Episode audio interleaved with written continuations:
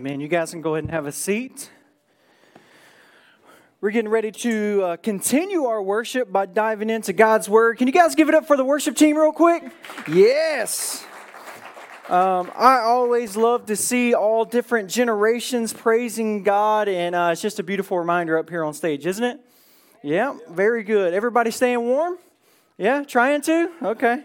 I feel you. Um, we all have uh, maybe have low country blood now, right? Um, so it's different from when I know a lot of you guys came from up north and uh, very cold areas. So uh, maybe you can teach us Blufftonians. I can call myself that now, right? I've been here five years, Blufftonian. I've moved in the circle, right? Um, well, we are so glad you're here. My name is Daniel Casnave. I'm the pastor here at the Bridge Church, and we're in a series called "What's Next." What's next? And um, we are uh, glad you're here because this weekend is a holiday weekend, right? And uh, I believe that this weekend is a really great weekend weekend as a church just to remember the picture in Revelations where it says that in Revelation, where every tongue, every nation, and every tribe is represented in heaven, right? Amen. And we as the church, God came and He made it access, and He said that every person is created in the image of God, right? No matter um, our economic status, no matter our race, no matter uh, where we came from, what our background looks like, that God opens up the door, and when we give our lives lives to Christ, we become this new family in Christ, right? Amen? And so I think that's a beautiful thing for us to continue to remember as a church and as we get that picture. And if you have your Bibles today, we're in Matthew chapter 5. Matthew chapter 5. Uh, last week we studied Matthew chapter 4. Uh, but I do want to give you a quick update. Uh, uh, uh, Dave may allude to this later on in our announcements, but I just want to give you an update because we, last week, just last week, we started a chair campaign. Um, we're going to be expanding some of our chairs, which also trying to take off the load from um, uh, people who are setting up these chairs can be particularly heavy, uh, and so uh, we are we have put a goal out. Thirty five hundred dollars is going to get us about 120 chairs. But guess what? Just in a week, you guys have raised two thousand dollars. Two thousand dollars already. It's pretty incredible. Yes, praise God. And so uh, we're going to start purchasing those, and so um, we believe that God will work through not only you, but we have an extended family we kind of call our Bridge family or Bridge friends. They've been giving as well, and so Thank you so much for your generosity. Uh, it does not go unnoticed, and we see how God is working through you, and it's pretty incredible. So thank you so much. And I'm excited to get those rolling and get those going. And so I just want to pray for us, ask God to speak to our hearts during this time. Like I said, we're in a series called What's Next, and you can see, I don't know if maybe you can see some of the smaller words there. We're doing an eye test, but uh, we're talking about what is the, the mission and the vision that God has given you and I.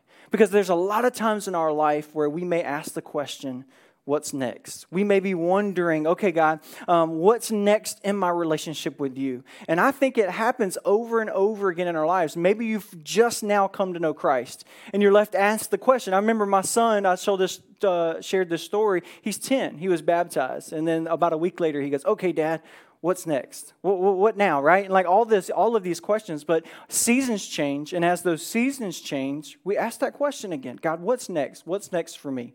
What's next for my family?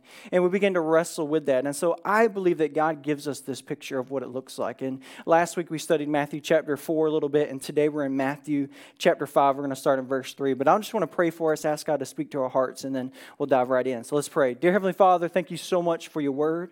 Thank you so much for your truth. God, thank you for each and every person that is here today. God, I pray that you will speak to our hearts. I pray that you'll open our minds to your word and to your truth. And uh, God, today I, I, really just felt a, a, theme of that you have called us uh, to this beautiful calling. And I just pray, God, that if uh, we're wrestling with that question of what's next, that you would give us clarity, God. I pray that I will decrease so that you may increase. And I pray that the Holy Spirit would just be evident in this place, God, bringing revelation, bringing truth, bringing healing where it needs to be. Uh, we love you. We ask this in Jesus' name. And everybody said, Amen. I, um, so, as a uh, pastor, uh, I, I, love to study scripture and I love to dive into the word for teaching that as well. But I also love to study great leaders in the Bible and what makes them great leaders. And because I believe all of us, right, can be leaders and all of us are leaders. At the very, uh, I guess, the, the small level, we lead ourselves, but also we may lead our family or we, we may be leaders at work or maybe you're leaders with your friends at school, depending on where you're at, but we can be leaders. And John Maxwell says that leadership is influence. And if we have influence somewhere, then we have leadership or we are a leader.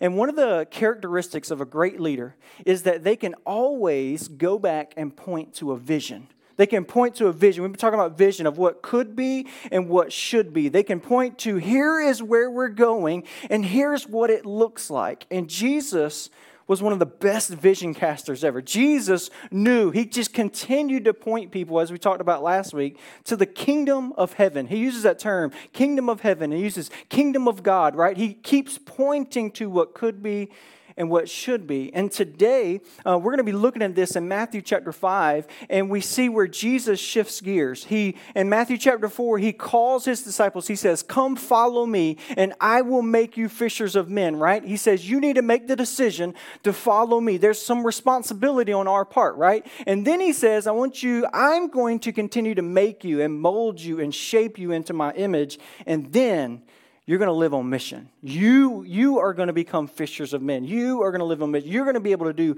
all of these things. And then he immediately goes right into modeling what the kingdom of heaven looks like. And then he starts to teach on the kingdom of heaven and teach on the kingdom of God. And I, I, was just telling our volunteer team earlier this morning, I'm having a blast studying Matthew chapter 5 and what we see is called Sermon on the Mount because it is so powerful. I'm like, wow, I need to memorize this entire thing because it is so profound and so big and it teaches us so much. And most people have called this the most famous sermon ever preached, right? Because it was preached by God Himself. It was preached by Jesus. And I, I, what I should do is just read Matthew 5 through 7 and then walk off the stage. Uh, but we're going to be able to pick some of these things apart uh, for us to really understand what it looks like. But in this Sermon on the Mount, that's exactly what Jesus is doing.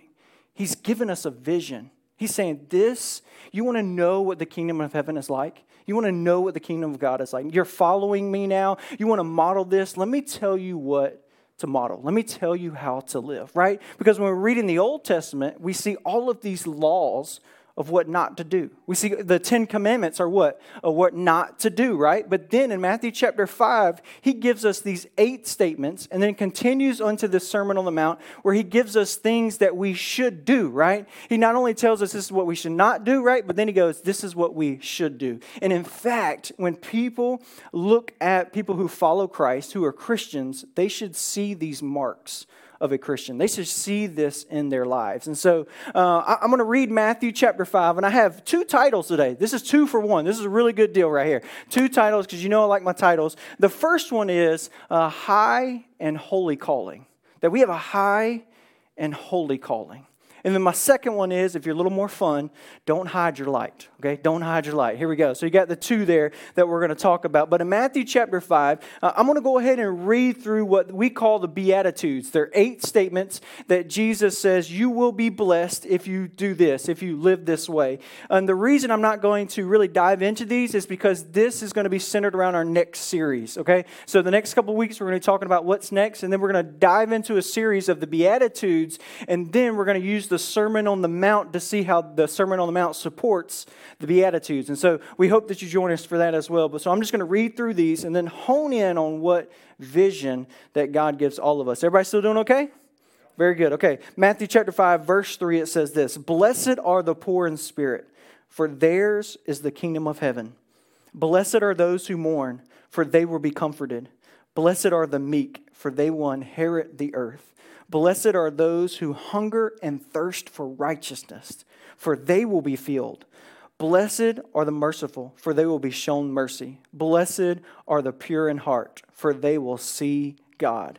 Blessed are the peacemakers, for they will be called children of God. Blessed are those who are persecuted because of righteousness, for theirs is the kingdom of heaven.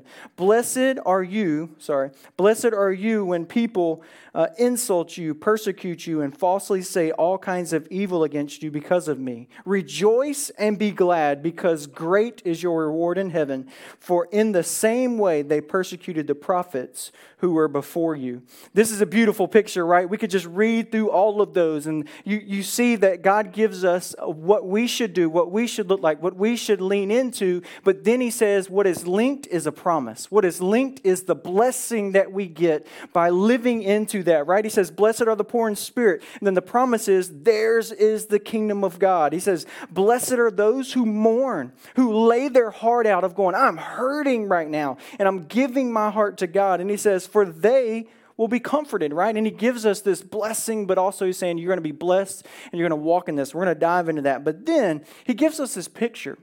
And I find it fascinating that Jesus starts here. I mean, this is the very beginning of his disciples, and he starts right here. He says, Here's all the things that you'll receive in the blessing, but I want, to, I want you to go ahead and know that you're going to be persecuted. I want you to understand that there, not everybody is going to believe the same way that you believe. And in fact, that some are probably even going to hate you because not, a, not because it's about you, but because it's about me. And they're really, the, the light is coming into their lives and is causing this tension in them and, and this, this friction that we see. But he gives us this vision of the future of going, hey, you need to almost expect it. You need to be ready for it. He is saying because when you read the Old Testament, read the prophets, you can see how they were persecuted because they were uh, pursuing righteousness. And if they were persecuted, then we will continue to be persecuted in, in, times and moments. And I know that's kind of hard for us to experience in America because we have the freedom of religion, but um, we can see how culture is changing a little bit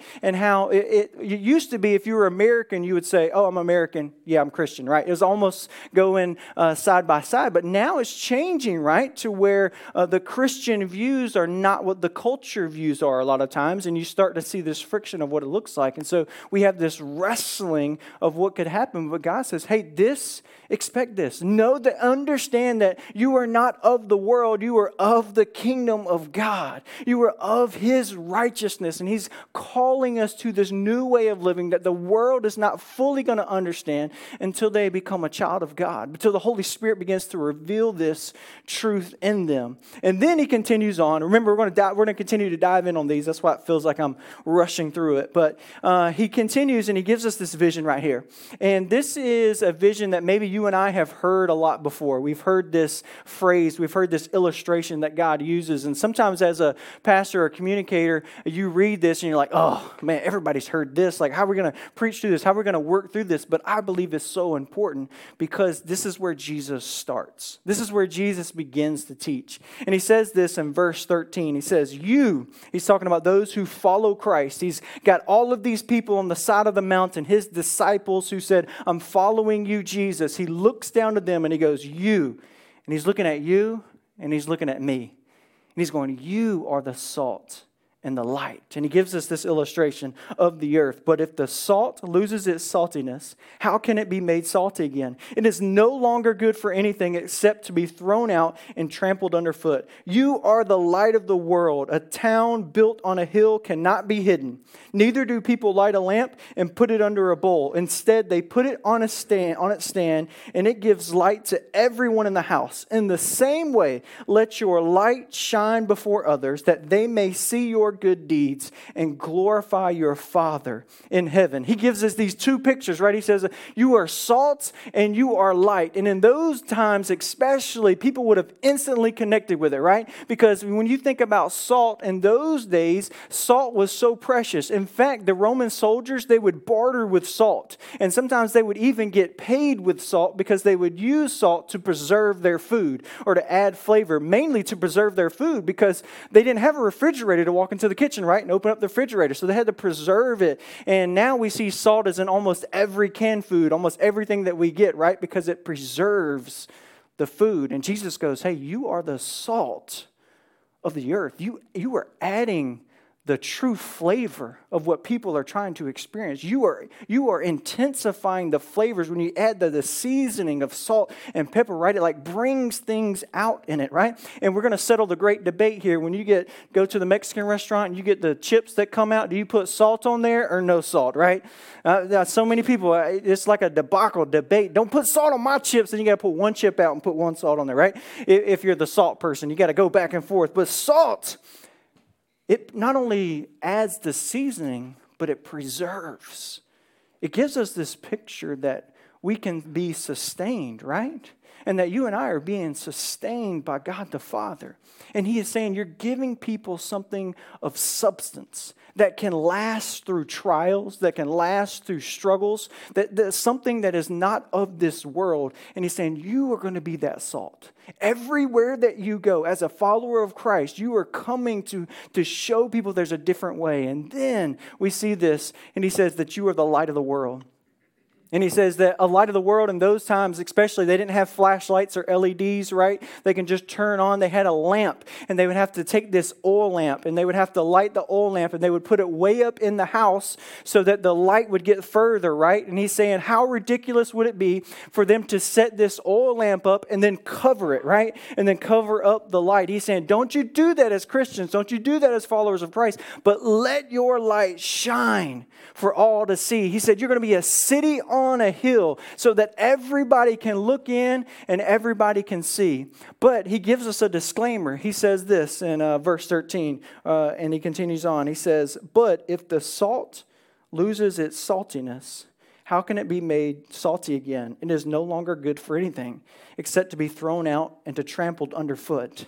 And then he says this about the light. He's saying, You can have the light, but don't cover it up, right? And we see this. He's saying that as followers of Christ, we can have the light of Christ in us and working in our life. We can be the salt of the earth, but there are things that can happen in our life and in us that can cause us to lose our usefulness.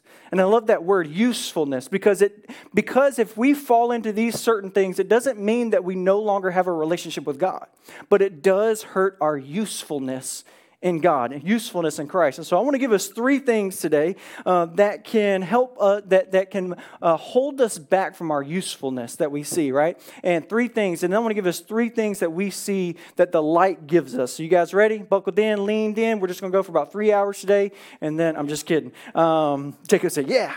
But uh, as we think about the first thing that I think you and I have to realize when we receive the light of Christ, what we have in our relationship with Him is that Christ gives us power over sin and death. That he says, You have a relationship, you have access to me. But we also see that when you and I turn back to sin in our lives, that the sin can begin to hinder us in our relationship with Christ. It doesn't change our position in Christ, it doesn't remove us from our relationship with Christ, but it can hold us back from our usefulness in Christ because we're still clinging to a particular sin in our life. And what Christ wants for you and I is righteousness and holiness. And he's saying, hey, I want to use you, but we need to talk about this first before I can use you, right? I, I want to use you, but there's this one area in your life that you just keep falling back to, you keep holding on to. And it's actually, we see anywhere in the Bible where we let sin into our lives, it leads to death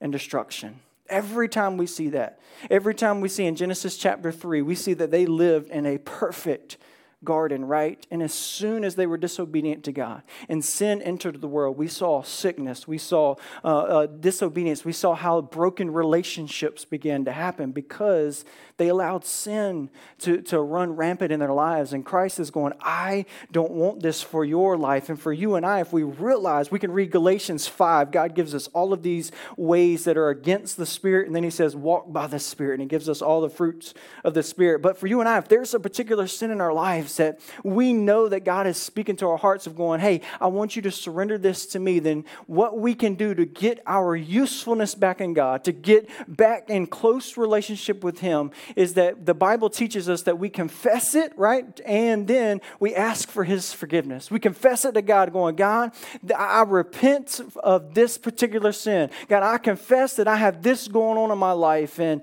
I know for me, sometimes if I have that, maybe um, different things begin to rise up in our lives of going, God, you know what? In that moment, I, I was pretty prideful. God, I'm confessing this to you. Can you, can you have this? Uh, can you take this from me? Can you guide me? Can you give me wisdom in that? Whatever it may be, right?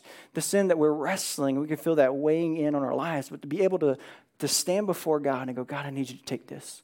And in fact, I need your wisdom. I need your direction to give me a, a part of this, right? And it could be a, a, multitude, whatever it may be. And here's the thing is if you were married or had a close relationship to someone, and uh, there's a difference. I, I talk about true forgiveness in Christ. And when we truly repent means that we change our direction and our attitude, right? Because I could say, God, can you take this from me? I repent, and then I turn back and kind of continue to do the same thing, right? If you and I talked like that, right? If, if my spouse did that or my kids did that, I'm like, whoa, I don't think you understood here. I don't think you understood the, the, the, the confession and the repentance part here, right? Uh, but for you and I to go, you know what? I'm going to do everything that I can to turn from that and to set up systems and ways and opportunities in my life so that I can keep pursuing righteousness in Christ, right? Of wrestling through this. And I'll give you kind of an example. Um, I don't think we have any too too many young kids in here, but um, as you think about, I, I give you this especially because I was in student ministry and people wrestling with looking at, say, pornography or things in their lives that they shouldn't, right? and going, okay, one, I want you to confess it, right? Confess it before God. But then I want you to have the level of accountability of, I'm not going to go to my room by myself and get on the internet, right? And just open up all kind of access. I want to set up things to going, you know what? I, I can't do this anymore, God. So I'm going to set up ways and accountability so that I don't have to pursue that again, right? We begin to set up those things in our lives. So they're saying, God, you know, I don't want that. I want you. I want your healing. I don't want, because anytime, we need to remember that anytime we allow that to happen, it brings destruction and separation and division inside of our lives of going, God, I don't want any of that root to happen in me and through me. And so that's the first one. The other one is we see because Jesus calls his disciples and then he starts to teach them, right? Because he wants them to have understanding. And for you and I, it could just be a lack of understanding, right? I need to know what the light is. I need to know the ways of the kingdom of heaven, right? And there are so many times when Jesus corrects his disciples and goes, hey, no, no, that's not what I was talking about, right? Like when Peter goes, Jesus, you cannot go to the cross. You are not going to die, right? Like I will stand before and I will fight with you. And Jesus goes, get behind me, Satan. Like this, that's the reason why I came, right? And he uh, revealed this understanding to him of going, this is my purpose. This is my mission. This is my vision, right? But for you and I to gain that understanding, we talked a lot more about that last week of, of being discipled by, by someone and reading God's word and going, okay, this is what you're talking about. This is the kingdom of heaven. This is what you've called me to. And then the third one is I really began to pray, and this is not an exhaustive list. But I think one thing that can really hold us back from usefulness is discouragement. Because I, I know for myself, and I mean, when I talk to people, there's a lot of times in our lives where maybe just life has beat us down, right? Like life has given us this discouragement of going, this is really hard. This is really difficult. And we go back, and Jesus goes, hey, you're going to be persecuted. We have an adversary who does not want you to be used by God. He's going to do everything that he can. He cannot take your relationship with God, but he can try to uh, hinder our usefulness, right? He's going, I want to bring discouragement. You cannot do this, right? And we may be discouraged for all sorts of reasons. We could be discouraged because you're saying, you know what, I'm too young. God can't use me. I, I don't know what it is, right? But we see in uh, 1 Timothy 4.12, he says, don't let them look down on you because you're young, but be the example, right? We could say, you know what, I, am too old. God, you can't use me at this age. And we see that Moses, in his 80s, led the, the people out to freedom, right? I mean, he was leading God's people no matter what our age. It could be, God, I, I'm not sure because of my past.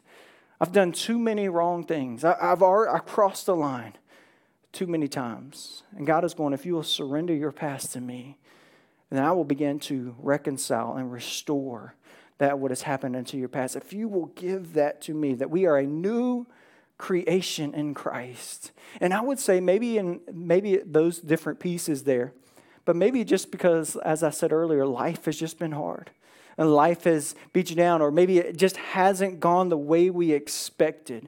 And for me, I, am you know, I want to achieve the next hill, and maybe I haven't achieved, and achieved enough hills that have continued on in the future, right? And we have this expectation of where we should be, and all of these things, right? Or maybe we had this expectation of where our family would be, or where our marriage would be, whatever it may be, but we're left discouraged, right, in Christ. And Matthew chapter 11, Jesus gives us this command and this promise. He says, Come to me, all who are weary and heavy burden, right? He gives us this invitation of going, Come to me, all who are weary and heavy burden. He has a prerequisite. He's saying, If you're weary and heavy burden, come to me and I will give you rest. For my yoke is easy and my burden is light. And I thought that's a beautiful picture of you and I of going, I need to go back to the Father and go back to receive the love from the Father. If you're in deep discouragement, that means I have maybe wounds that are deep. I need to go that much closer to Christ and allow His love to fill me up. There's an incredible book we give away for free. It's called Gentle and Lowly. And it's all about this verse to, to realize everything that we get in Christ and that He is the source of love, He is the source of comfort. Is the source of hope. And sometimes I just need to rest in that fact, right? We live in a world, especially in a nation, where it's like, hey, you, we got to get our hustle on every single day, right? But God says you need to work in a rest every day. You need to work in rest one day a week, right? He calls it the Sabbath. You need a, a, a, rest for maybe an extended time throughout the year where you stop and rest. And one of the things God had to teach me was is one of the most holy and trusting things I can do is rest. Right? Of going, I, it's not all it's not all on my shoulders. I can rest in you, Jesus. It's not about what I can do. And, I, I mean, every time we feel that discouragement building up and building up, it's a red flag for you and I to go, you know what? I need to get back to the feet of the Father. I need to get back to allow Him to fill me up because there are moments when we get filled up from God, right? And we come out of our time alone with Him, and all of a sudden we're overflowing, going, okay, give me the day. Give, let's go, God. My light is it's is so strong right now. Let's go. But then there's times where you're like, I can't do anything, God. I'm worthless, right? Like we see this in the Old Testament Elijah. Like one moment he's uh, breathing out fire from heaven, and the next he's going, I want to die. I can't do this anymore, right? And we have these moments, and God's going, be restored in me. And I think for you and I, because as Christians, as we look at the ways of the kingdom of heaven, God gives us this picture of going, we don't have to function the way that the world does because Jesus is in control. He is still on the throne, and He is still the King of Kings and the Lord of Lords, and He can handle our tomorrow, and we can rest in Him today because He holds our future. We just follow Him step by step, day by day. My favorite illustration is in Psalms of the light of the world that Christ gives us, and it's not this big high beam, but it's this lantern that we carry, right? And this lantern has been lit by the light of Christ, and this lantern gives us the next step, right? And then when we take that step, guess what? The next step is illuminated. And when we take that step, the next step is illuminated. And we keep walking by faith through the light of Christ, right? And we see this beautiful picture. And now I want to close with these three things of what the light does for you and I. Don't worry about that beeping. I know we can all hear it, but I think a fax or something is coming in. The joys of uh, portable church. Anyway um, three ways that God wants us to use us with the light. So I want you to double lean in now. Put a seatbelt on again. Here we go. You ready? And the first one is, is that the light reveals the truth. The light reveals the truth. And so, as we read the, the word of Christ, you and I have a high and holy calling to reveal the truth to the world because the light is in us. And as we go into our workplace, go into our families, go into the world, right? We have the light of the world in us. Go into our schools. We carry the light of the world with us. But with that, it comes that we're revealing truth. We're showing truth, the light of Christ who is in us. And I'm reminded reminded of this story. This is a fascinating story. You guys Read this? Acts chapter 16, where the disciples, they're uh, living for Christ, and there was this one particular lady who they believe was possessed, and she was telling the future. And so uh, she was causing Paul and Silas some turmoil. So Paul and Silas turn around and pray over her, and the demon is cast out, and she can no longer tell the future. Well, there were people who were making tons of money off of her abilities, right, to do that. And so they were so upset, they took Paul and Silas and drugged them to the courts and had them arrested. And then you see the famous story uh, that Dave read today is that they were praising and worshiping God, and all of a sudden the gates began to open because the angel came. But we see this, and that story reminds me that not everyone is going to accept the truth that we bring every single day, right? Because the light reveals the darkness, right? It pushes back that darkness and it reveals things in our lives of going, oh, I need to fix this. Oh, I need to surrender this to you, God. Oh, you're shaping me and molding me into the image of Christ, right? You're, you're helping me to get closer to the kingdom of God, closer to the kingdom of heaven. And the light begins to reveal some of that, and not only in our lives, but in the world around us. You guys still doing okay? And the other one is, is the light guides the way. You and I have a high and holy calling. Last week we talked about we need to model first, but God calls us to mentor, right? He calls us to invest in those who and, and others who are around us and, and to invest in the next generation. But the light guides the way. We are the lantern. It's like we're wandering in the darkness. And as we're wandering with our lantern, we come across other people who are still in the darkness, but they don't have the light, right? And we're going, hey, I can show you where I got the light. I can show you what the truth is. I can show you the goodness of God because they see the light at work in us and through us in our lives.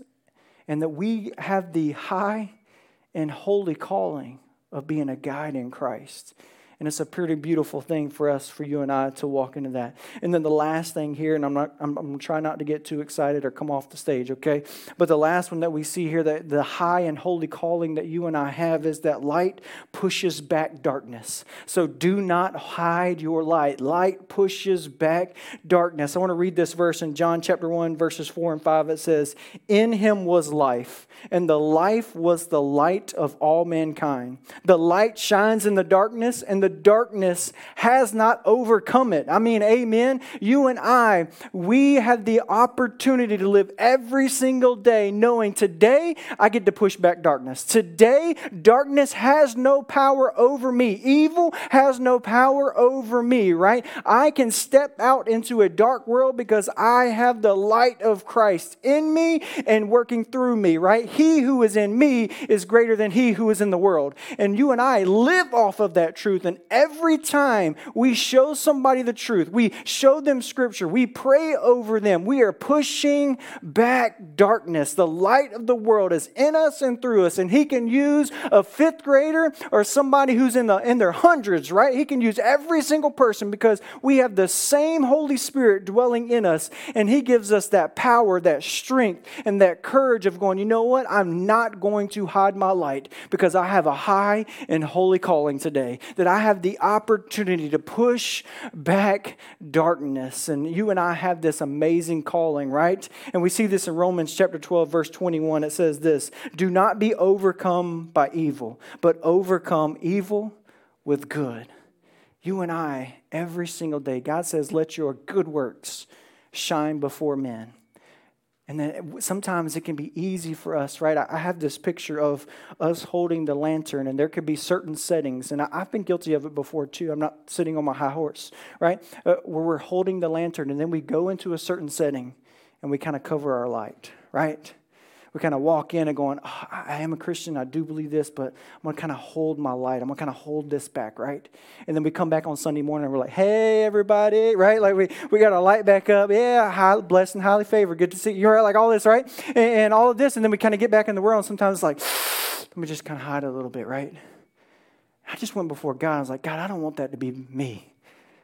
Like, I want to walk out on Monday just the same way. City on a hill. My light is up here because what you have and what I have is a high and holy calling. What you have and what I have, I began to create a list today because I, I started reading the Beatitudes and I was like, man, this is, this is pretty incredible what you and I have before God. And I'm going to read this list and it's a little long, so I'm going to try to wrap it. You guys ready? I'm not really going to wrap it, but I'm just going to read it fast just some of the things. I just, I just I want us to receive this and just kind of bask in this of what we have in Christ. You and I, because of Jesus, we have access to God. I mean, I could just stop there, right? Drop mic and just, we have access to the creator of the universe. We live in one of the most beautiful areas on the planet. You can walk out. God breathed that into existence. We have access to God. We have a new identity in Christ. We can bring all of our mistakes, all of our mishaps, we bring it before Christ, and He calls us son and daughter. We are a royal priesthood, a holy nation, right? We are the salt and the light of the earth. And then He says that through the Holy Spirit, we receive love, joy, peace, patience, kindness, goodness, faithfulness, gentleness, and self control, right? You and I, we read in the Bible, it says that we don't have to fear anything, we only fear God, right? Like we get to walk into the world. What can mere man do to us because we will stand before God? And then we are hopeful faith, hope, and love, right? We see we are hopeful. We have a purpose and a mission, a high and holy calling. We read the Beatitudes, and he says we are poor in spirit, we are humble before God. He gives us a way of life.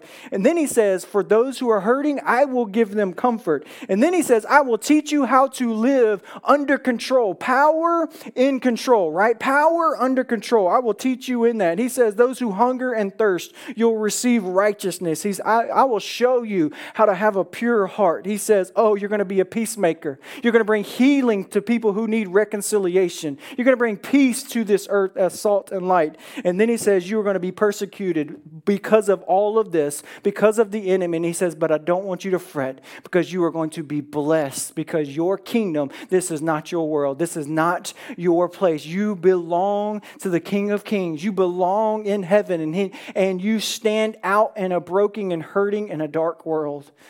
But he says, You have this high and holy calling. So, my prayer for us as a church, right, is that we don't hide our light. We set it back on a hill, right?